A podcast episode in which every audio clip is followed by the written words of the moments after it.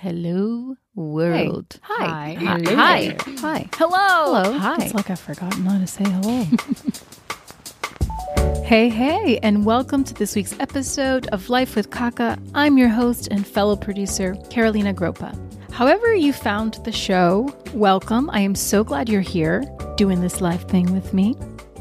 As I mentioned last week, July ninth will mark one year since I dropped my very first episode with Eva Longoria. It's really cool to see how far I've come, how far the show has come. Hopefully you hear it in the interviews. I think I get a little better every time. one percent better, right? That's all we can do. So whether this is your first time or your thirty-seventh time, I'm so grateful you're here. Thank you for being a part of this journey. So this week we veer a little bit away from the path of producers.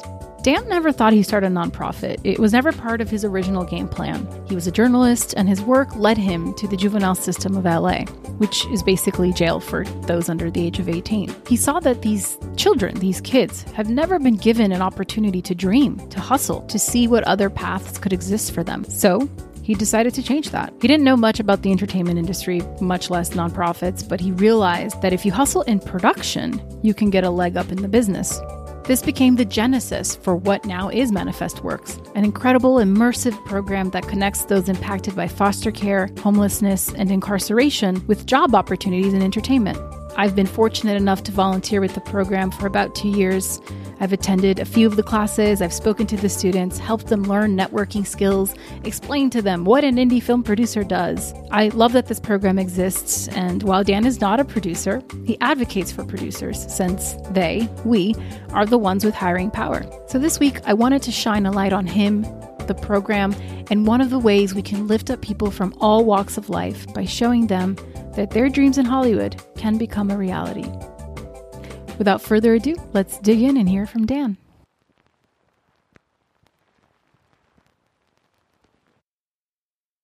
I'm so excited to talk to you. I'm so grateful that you said yes. I know this is a little bit of a detour from traditionally I have producers on the show, but honestly, with everything that's been going on in our world, I've really sort of pivoted for myself how I can be a part of amplifying the Black Lives Matter movement and how in our own small ways we can be a part of this conversation. And so it was, obviously I've been a part of Manifest Works for a while now, but I just felt like I've been wanting to talk to you forever anyway, because we never get to properly have like a real conversation at the events, but just to hear your story, who you are, and all the things. So, so please take it away. Yeah. And just to say before we um, get into things too much, producers are, are the, the heroes, I guess, of Manifest Works in so many ways, because they are the people that uh, ultimately decide who, who is on their crew yeah. and the people that they work with. And, mm-hmm. and really it is um, our relationship with producers and then their friends, producer friends who kind of come around and really are the people that are able to make an immediate and profound change on careers, because they're the ones yeah. who open the doors. They're the ones who pass along names and resumes, and they're the ones who get to champion their crews and to act as mentors to the people they, they work on. And I think it's such an important thing as we look at the way and the shape and the makeup of what production is like in Hollywood. Um, you know, I, I ultimately think that producers, not as much studios, not as much big organizations, are going to be the ones that really, really make a lasting impact on people. So that's a really um, confusing thing to start with if you don't know who I am or what I do. So maybe I can. I think it's um, perfect. Praise for producers. Yes. I guess I'll start by saying I never thought I was going to create a nonprofit. That was not part of my original game plan. um, this has been a convoluted, labyrinthine way of getting here. I guess the, the way to start is that I was a journalist twenty-five, thirty years ago, briefly in Northern California. And um, when I moved to L A, I worked at an ad agency, and I I had briefly worked as a, a F L A C, a spokesperson for the mayor in San Francisco on a project. And um, when I moved to L A, I got a job in public affairs advertising. So I started creating advertising for not product, but more like movements, issues, things like that. Not, not my politics too, like conservative things, mm. things I did not really know what I was getting myself into. So after about a year, I was like, oh boy, um, this isn't the right thing. And then maybe a little bit later than that, we got bought by I don't know if it was Omnicom or Publicis, one of the giant companies. And uh, we had a chance of taking a teeny tiny payout, which I did. And I saw a posting for a job teaching journalism at a juvenile hall. You know, I was a journalist and I was a teacher. I, I could do that. I've never been inside of a jail before. And I went and I interviewed some journalist, and I'm totally comfortable in that space and kind of excited to think about doing it in for kids. Um, didn't really know what a juvenile hall was, which in L A County, it's uh, it's a jail for children. Um, there are many of them, and there and at that point there were many children who were incarcerated. Probably about four thousand five hundred kids were incarcerated in e- each day. Um, I lucked out. The first time, time I got there, I you know it was kind of an audition. They kind of put me up to see how I did with the thirty-five guys who came to the newspaper class that day. And I don't know how many of them were ultimately that interested in newspapers, but the other volunteers brought donuts or bagels. And, you know, it was a chance to not be in the, in the dorms or the cells or wherever they were being kept. Um, and I got the job. And like I said, it was a really fortunate experience for me because right off the bat, I met some amazing kids, some amazing young men. And I was just completely interested in hearing their stories. You know, my privilege had been that I'd never been inside of a jail before. I didn't know anybody um, who had ever spent any more than a couple of days in jail. Mm. And I was pretty shocked at what I what I encountered, the number of kids who were there because the foster care system had failed them. So in those days, occasionally, if you were not cooperative as a foster kid or the court, the the dependency court didn't have a place for you, they could incarcerate you. If you ran away from your foster home, you could be arrested and put into a delinquency facility, which is what this was, which I just thought, like, God, you know, it's bad enough that you, for some circumstances, your parents can't care for you. You don't have, you know, what everyone deserves, which is somebody fighting for you um, in a safe place, in a safe community with resources, and you end up being incarcerated because of it. And there were not opportunities here. This is not a place where you were going to go and get your life back on track and maybe find resources to help you rehabilitate, as it were. There were massive amounts of fights and drugs, and it was a profoundly unsafe place. And I can only imagine the anxiety that must have caused. But anyway, I, I got I got into it. Like, I really started thinking about these kids and and the circumstances they had and the kind of profound sense of unfairness that they face in their life. And I wanted to champion them as best as I could. Um, it's like an impossible thing not to get emotional about, as I remember, um, because so many of those kids have, you know, gone to prison and been shot and killed and are dead um, and are not with us anymore. And these are people that I've been close to. Yeah. So I, I did that for a long time. Uh, and probably about a year after I started in the newspaper, I was like, this newspaper isn't for them. It's It's for the funders. It's for other people. It's for a product. And they're not really getting to control and to make it the way I would want them to. Like, this is more me than them, more what the output is. And so I thought, let's change it up. And I changed it to a book club. And that was fun. But we realized that one guy was reading, doing all the reading and making all the comments, and everybody else was there for the donuts. and I and I it just occurred to me, like, what this was about was like a failure of imagination, a failure of opportunity. People, you know, they talked about what they wanted to be, and they wanted to be cops, and they wanted to be parole officers. And I thought that was totally fine. But it really, to me, showed how limited um, the opportunities they had, how how few chances they had to meet and to talk to people who had any kind of job, you know, whether it was like a lawyer, a producer, a writer, whatever. They just did not get a chance to meet people who who who kind of saw the world as a place for them to express themselves potentially. And, it, it, you know, I kind of developed this very simplistic way of thinking about it when I was there, which is that if you're a kid who has a really solid set of parents and you live in a very tough neighborhood, you can get through it. And if you're a kid who has a really unstable home life, but you live in a well-to-do community, you can also get through it. You're going to see your friends' parents. You're going to know what the opportunities are out there. But if you're a kid who doesn't have a stable family life and doesn't um, live in a, in a safe community, it's it's impossible. And and that's why you just see, like, a profound disproportionate nature of incarceration among brown and black kids, but specifically among poor people. And it's not, you know, of all races, it's poor people who end up in jail. Yeah.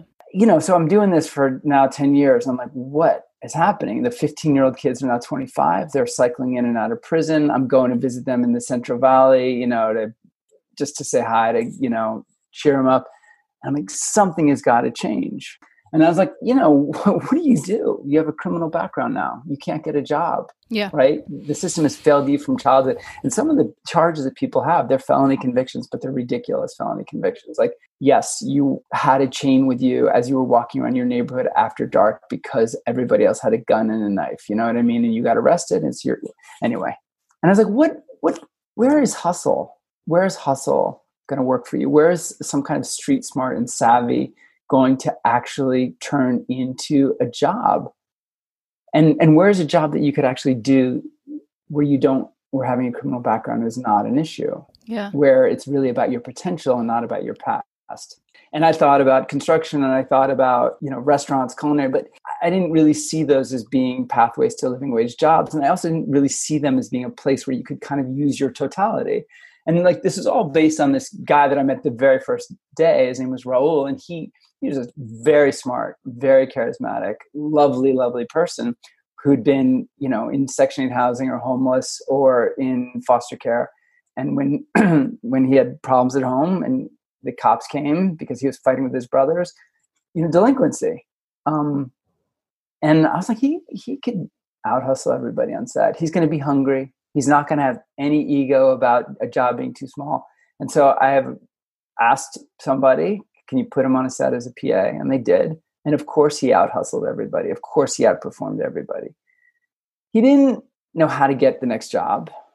He didn't know how to network. He didn't really know how to handle himself at the rap party, which they probably don't do those anymore. And, they do sometimes. You know, he's a he's a nineteen-year-old or twenty-two-year-old kid, like in a candy shop, basically. Yeah. Um, and the only brown kid there. So it, it wasn't, it didn't all go well. And, and I thought, like, God, how did I set him up? Like, what did I put him forward for that he wasn't able to succeed? And what would it have taken to have prepared him? And, th- and that's really like the genesis story of Manifest Works. Like, what is it going to take? My feeling was, and this has kind of been borne out, is that people learn by doing. They learn on set. No matter what film school you go to, you're not going to know how to be a production coordinator or a supervisor. You're not going to know how to be a good P A. And in some ways, you're going to be a bad P A because you're going to have an expectation that you should be by the camera, calling the shots, directing the things. You know what I mean? Yeah. And yeah. Oh, yeah. We had something that nobody else did in spades. We had humility mm. and hustle and hard work. It was like a very simple idea. And I'm not, you know, it's not the, we're not the only ones who have it. There are other programs like that, but we really focus on people coming out of delinquency, out of foster care. And then we later added homelessness to that because we had so many people coming from homelessness. And those were just not places where people were welcome in other programs that say maybe serve minorities or or what have you. Mm. It took nothing. Like, we started partnering with one or two production companies, uh, an advertising agency. And the next thing that happened is people would get a must-hire day on a set and they would have two or three jobs that they would get through us and they would never look back. Like, they never needed us to get them another job because they would show up and they would be so awesome and so hardworking and everyone would love them. And it just exploded. There are some people who never even made it as far as getting a must-hire job on set because they met somebody in class, you know, people like you who come in and volunteer and they brought brought them onto set and, you know, they never were able to make another class. They were so busy working. Yeah. And that's what Manifest Works started out to be. We changed it up a little bit last year by adding a caseworker and some counselors, with the idea being that we were we were just getting like phenomenal success. Like, the average salary of somebody coming to Manifest Works is under two hundred fifty dollars a week.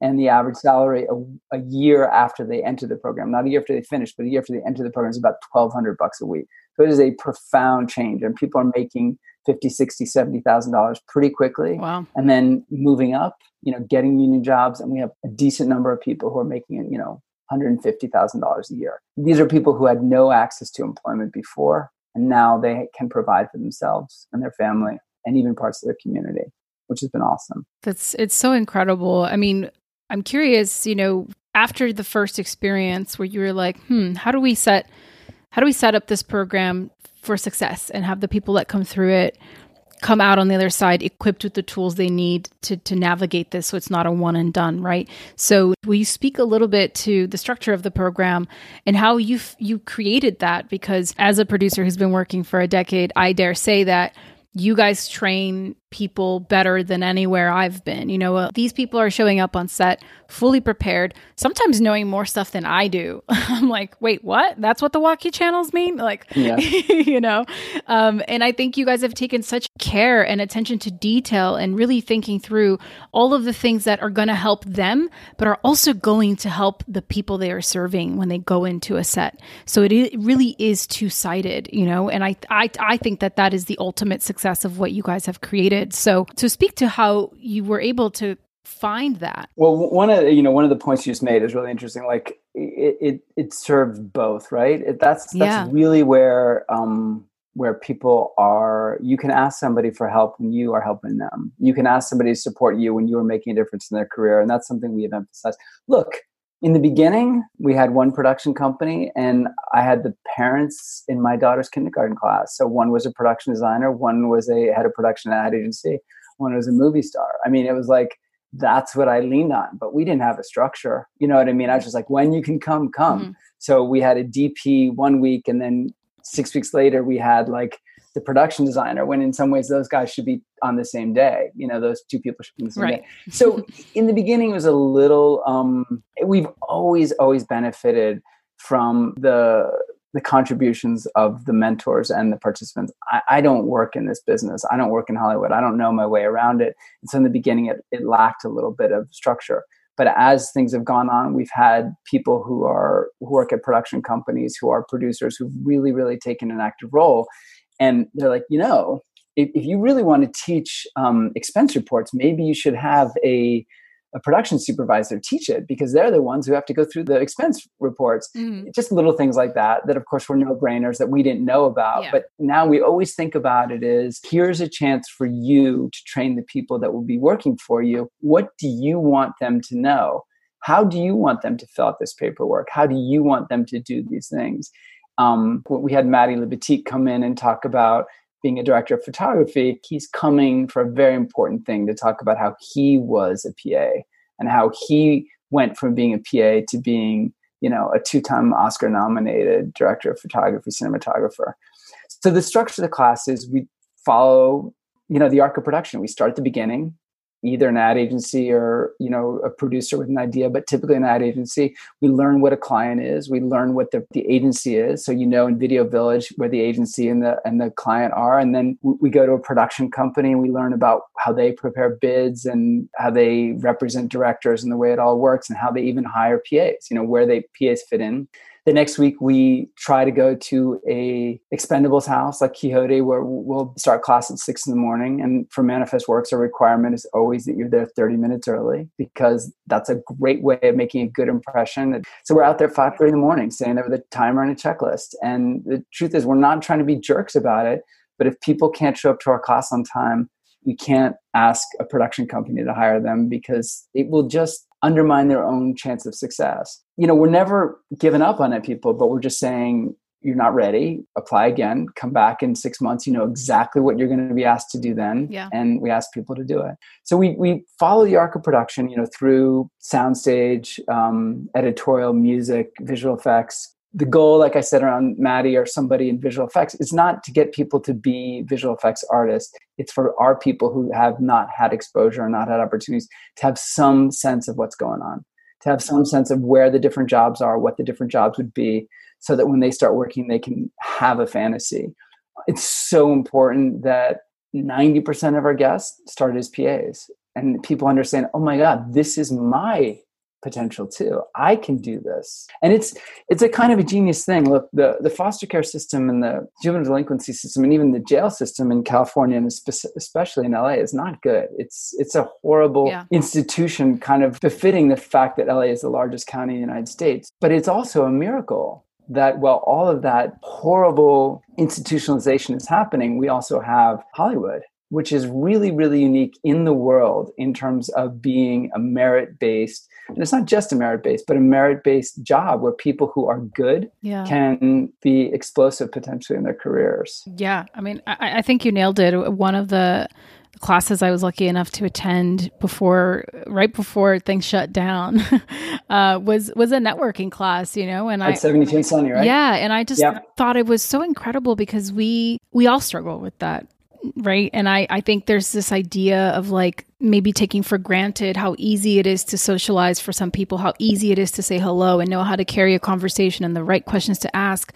You know, I, I produced a documentary years back on adults with autism, and it was so fascinating to me that it, it felt kind of similar, you know, where these so, sort of social cues and these things that we just know inherently, yeah. a lot of people have to be taught that. And it's a tremendous skill set. It's hard to navigate. And so, but to watch them show up with the best attitude and still try and, and make mistakes and learn from their mistakes is is just so, honestly, like it, it makes you a better human. It makes you better at what you do to constantly be around people who are willing to put themselves out there and willing to grow and take those risks. And I mean, I, I'm such a huge fan of what you guys are doing because you cannot be what you don't see, right? But how can you even see this stuff when the only things you do see often are like the five main roles, you know, an actor, a producer, a director. And even that is like, what is a producer? What does a producer do? And within every one of these departments, there's a slew of opportunities. Mm-hmm.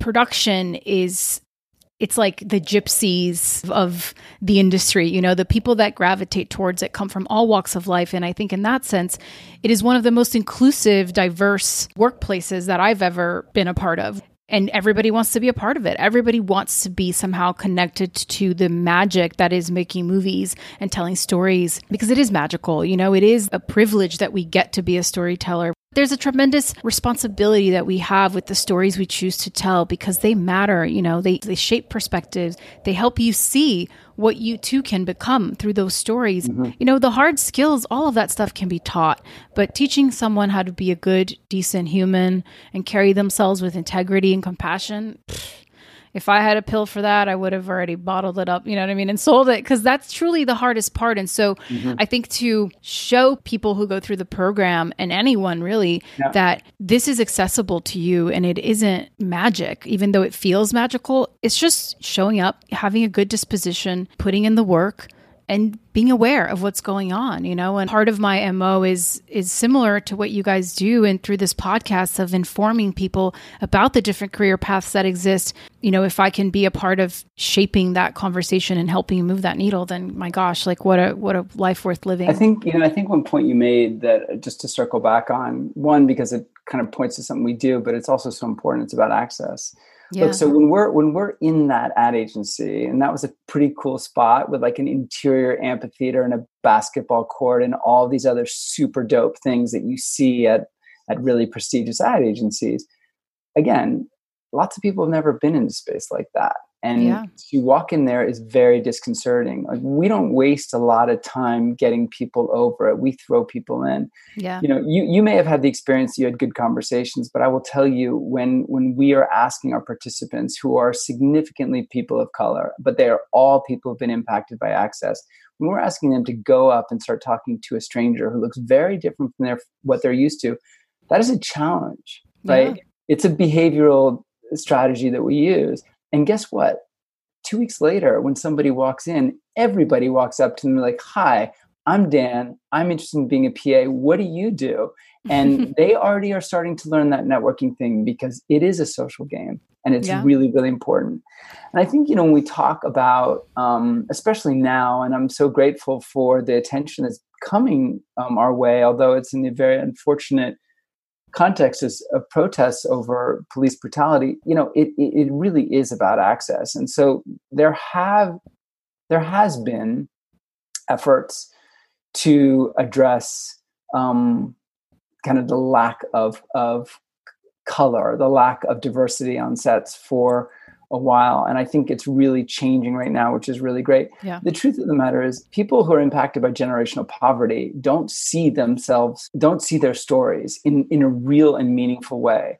I mean, you can count on your hands the number of films that really, truly understand in, in a way that is human the circumstances that many people live in in the United States, their entire lives, their children's lives, their grandparents' lives, whatever. You know, I think having access, not just to minorities, but also to people who've been really, really shut out of opportunity is how we will tell a better and a richer story about who we are as a country and, and who our products are designed to reach and what our narratives are. And honestly, that's how we come, in my mind, to, to some kind of story about what America is that actually is real and really reflects our history, both ups and downs. And it's not going to happen unless we bring all of those people into the conversation. Yeah. I mean, that is the only way we do it. We have to represent the way our country actually looks in every facet of it, in every every part that we're in, you know, through the stories we tell,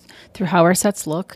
And it shouldn't be a diversity mandate. I think it's going to be a diversity mandate until the sets are normal. Well, I mean, I think, sure, let's make it a diversity mandate then. But I, I sometimes feel frustrated that so much of this diversity and inclusion just feels like buzzwords and a lot of P R. But but really, how are how is this actually happening? You know, when I was at Sundance earlier this year, so many conversations about this inclusion and women and stories and diversity. And I'm like, guys, this is amazing. I love these conversations. But having them at Sundance drinking champagne isn't like how we make this change. It's like, what are you actually doing about this out right. there? Because this is cool to remind ourselves, but where is the action on the streets? And maybe that is happening. I can't be there to see it, but I just don't want it to just become a sexy conversation that we all have so we can sound woke when it, it's it's the day-to-day, it's the micro, the tiny ways that we can impact and be ripples towards this massive wave of change and how we choose to show up and who we choose to hire and who we choose to give access to. Because you're right, like barrier of entry is the hardest part. If you think about it, like how do people become content yeah. producers? Well, people become content producers by, you know, working in the mailroom at an agency. And that's how they go into development jobs.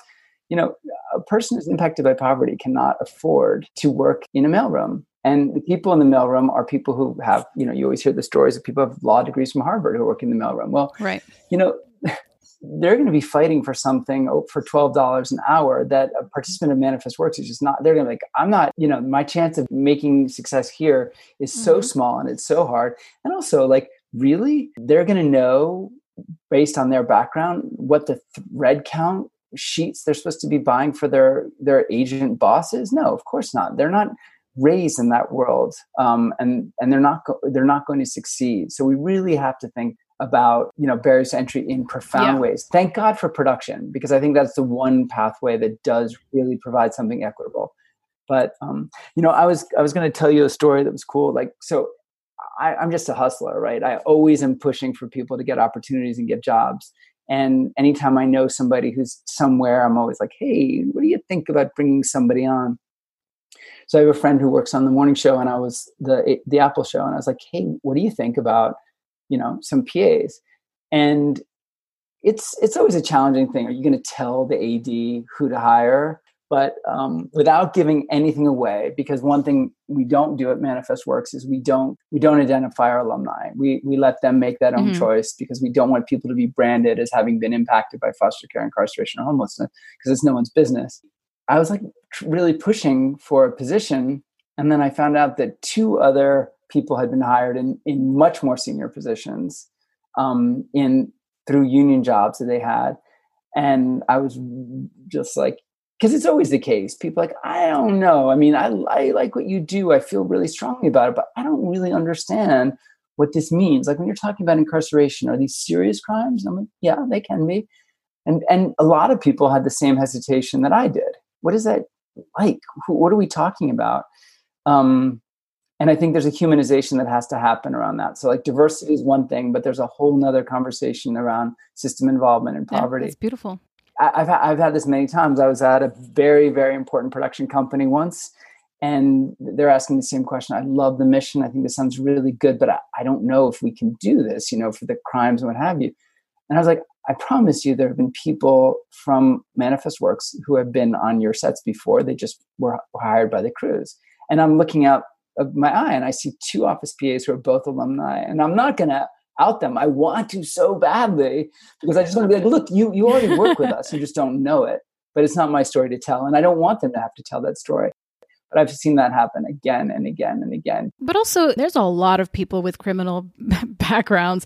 I have heard some stories about people after the fact, you know, who worked at work at very reputable companies that you just can't believe. And it's like, why is that okay over there? But because we're calling it out and we're lifting up people who we know have been impacted by this, it's all of a sudden cause for concern when they walk amongst us, you know, all of the time. I had a great experience. And again, I have to tell this story to protect everyone's identity. So the head of production, no, executive producer at a production company in L A was at a class because she participates in our organization pretty heavily. And a friend of hers who she had had dinner with on Wednesday, you know, because they're neighbors and he works in the business in a union job that she would know.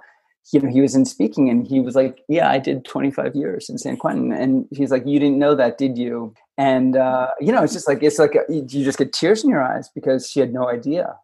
You know, she had no, no, no knowledge that his life had been so difficult and so impacted. And yet, you know, he had just made so much of his life and was so successful. And it was such a inspiring thing. And I think like we are so lucky to have people like that come in and share their stories with class. And we have to do it in a way that protects them, of course, too, because while they're willing to share that story with us, they may not be willing to share that story with their crews or everybody else. And that's totally their opinion because there's still so much prejudice, I think. Yeah. I mean, I it's the shame, right? That that people feel in not being able to reveal their true selves because you're right, it's been stigmatized. There is prejudice. But I hope that through this movement that we're in, there can be less judgment, more compassion. I, I saw this video on, on Instagram of this woman where she was just, just full of joy. And she's just, you know, this Black woman. And she's like, in this time, think about what are you quick to do? You know, are you quick to judge or are you quick to love? Because being quick to love is a lot harder. Quick to judge is like, everybody wants to do that because then that says, I'm right, you're wrong. Right. You know, but to actually have compassion, and you don't know somebody's story, you don't know what they've been through. To to our, you know, Black brothers and sisters that are coming up and have systemically been oppressed by the system, and we are hopefully trying to look within and do the work to change it from the inside out, because it isn't just laws and policies and government. I think that's all important, but I think it starts first in your heart. And then with your immediate communities, because truly, when you think about it, that's the only impact any of us can truly have. Right. I think that I think that if, if people start, you know, as we're looking at justice or police brutality videos and you see the way that it disproportionately affects minorities, well, guess what? Those people also get arrested and charged with things disproportionately, too. And mm-hmm. and there are people who are guilty of crimes. There are people who are guilty of horrific crimes. Um, and people always ask me, well, how do you decide to let somebody in? I'm like, look, if if they have done their time, if the California Department of Corrections and Rehabilitation has decided to release somebody on parole, they are having to thread a much finer needle than I will ever be able to judge. Like, right. Getting out on parole is impossible. It's impossible to do. And so the people that do it have gone back again and again and again. And they've had to deal with the restitution, they've had to deal with guilt, they've had to deal with all of these things. Our job is, like you said, we're just going to love them because they haven't had that in twenty years, thirty years, or whatever. And we're going to give them opportunities they never had. And also, like, how many of those people ever had a shot? Yeah. It's another thing that we always talk about. And we, a couple of years ago, we were doing this video that's on our website. And um, we had this pretty fancy creative director. And he was talking about, you know, like, I really like the idea of talking about second chances. And our room was like silent. And finally, someone just raised their hand and said, you know, I was six when I lost my parents. I was six when I was in foster care. I was twelve when I was arrested as being in a gang. Like, don't tell me about second chance. I never had a shot. And it was like, it's like so powerful to realize we don't look at that case because, you know, he gets charged with something as a fourteen-year-old. These charges an adult, and we don't look at them as a kid, a very, very damaged, traumatized kid. And I think it's really important to remember the humanity that we have in spite of some of the really, really desperate and horrible situations that that have created loss. I mean, there's no question about it, yeah. That have really created loss. I, I meant to I mentioned this before. You know, we we added um, in last year we added. Mm-hmm. Caseworkers and counselors for the first time. And part of it is just like, we have so much success we always want to make sure that our participants are moving forward, and that when things trigger or things come up or the trauma comes back, we want to make sure that they don't go backwards. And so that's part of the reason why we have gone from just like an entry-level job to being an entry-level job and mid-career support and kind of lifelong scaffolding to keep all of our people on track. Because the statistics for people who've been homeless or who've been in foster care or who've been incarcerated are horrible. Yeah. And we want to keep everybody growing and moving up and, you know, buying houses, sending their kids to private school, whatever it is that they want to do. Yeah. Um, we want that to be the path that they have. That's the only way. It requires the community to help support and uplift these people. When I was at one of the protests here in L A at, in front of City Hall, you know, this one guy spoke and he was like, look, I, I was in prison. I was a dumb kid. He's a Latino kid. He's like, I made poor choices and I paid my price. But he's like, I didn't come out of jail and become a better person because of the jail system or because of what happened in there. It was coming out and having my community support me and love me and, and help me become the man I am today.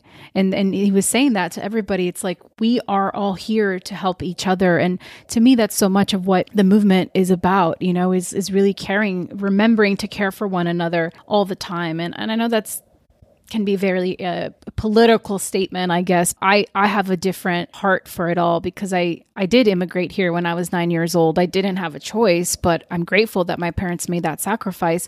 But I didn't learn English, you know, until I was nine years old. And I was always behind. And I just had the privilege of being a person who appears white and sort of fit in, even though I was like an alien weird kid with no teeth when I moved who didn't speak the language. But I also have no memory of my life at that time. So I still don't know the traumas that I faced. And so I think back on like, wow, if that was my experience, and that's probably like three to four percent of what everyone else who is less fortunate to not have, you know, white skin or whatever goes through, then I can't even begin to imagine. So I just feel so connected to, to this cause. And it really, for me, was a jolt, like a jolt of, I have already always been a proponent for all of these things because of my, my path and my journey and the, the, the way that I've been able to, to, to create my career out of nothing. You know, I didn't come here with contacts. I right. didn't work at an agency. I just kind of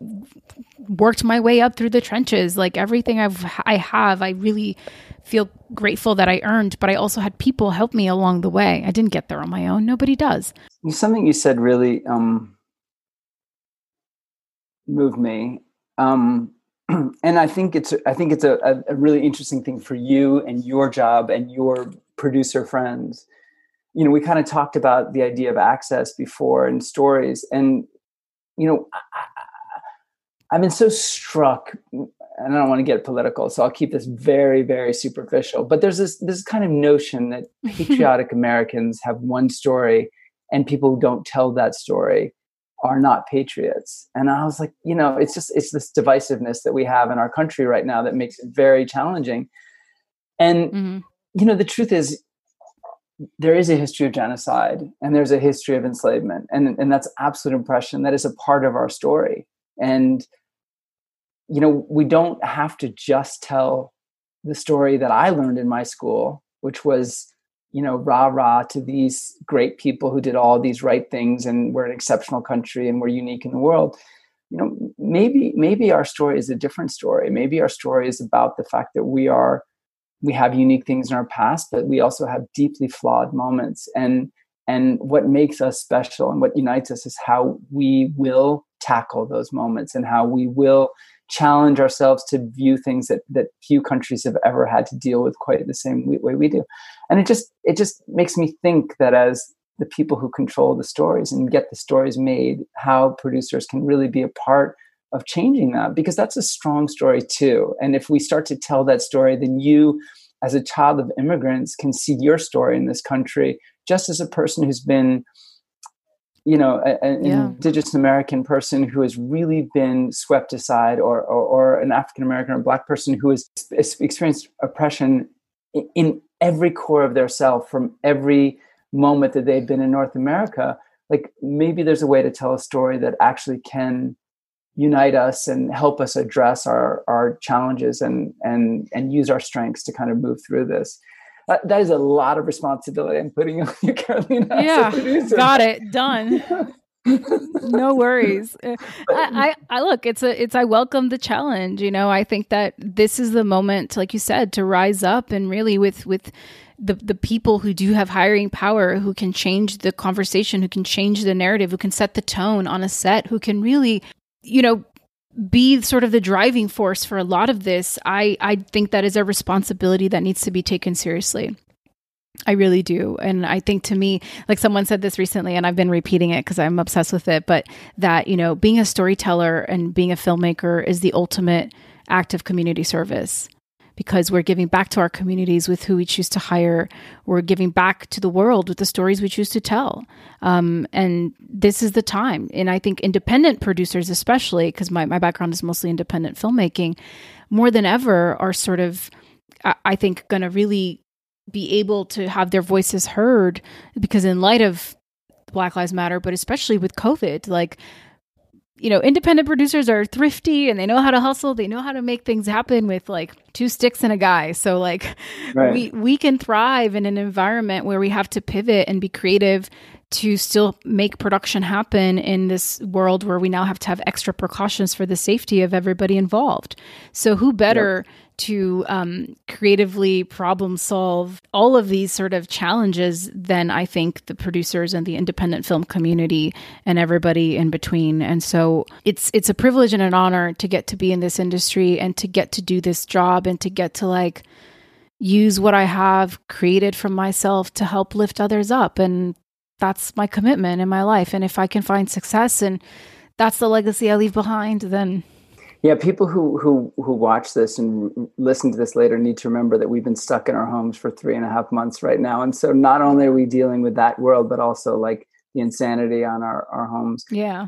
I, you know, the other part of it is is just like we, we have to make sure that all the changes that are happening on set in production also get reflected in in the content creators, in the in the people who make the content too, because if in fact that pathway does not also provide for yeah. different types of people to share their stories, um, we're going to be limited to the people who who could, for example, work in the mailroom at C A A because they have parents supporting them, and and that is a different group than what we are, and and so the the, the change has to be all across. I can tell you there are movements happening. I can tell you that people who have power and believe in this movement, believe in this change, and want this to be the new normal for our country, for our industry, are diligently working behind the scenes to craft how we can reimagine this industry and create this opportunity so that the people that are the gatekeepers of what content gets made at the very top echelon of the industry aren't just white men. Right. You know, and I have a lot of hope, and I'm, I think the, the kids that are coming up behind me are just powerful, and it, it, it just, like I said, it just gives me so much hope. And in the darkness of all of this, I just really have to remember that I choose, to, I choose to believe in that. I choose to believe that we're working towards a better world. Yeah. Um, but I do want to ask you, you know, doing this work must be really difficult. I can't imagine the the stories you've heard, the things you've seen, yet you still show up every day and keep pushing forward.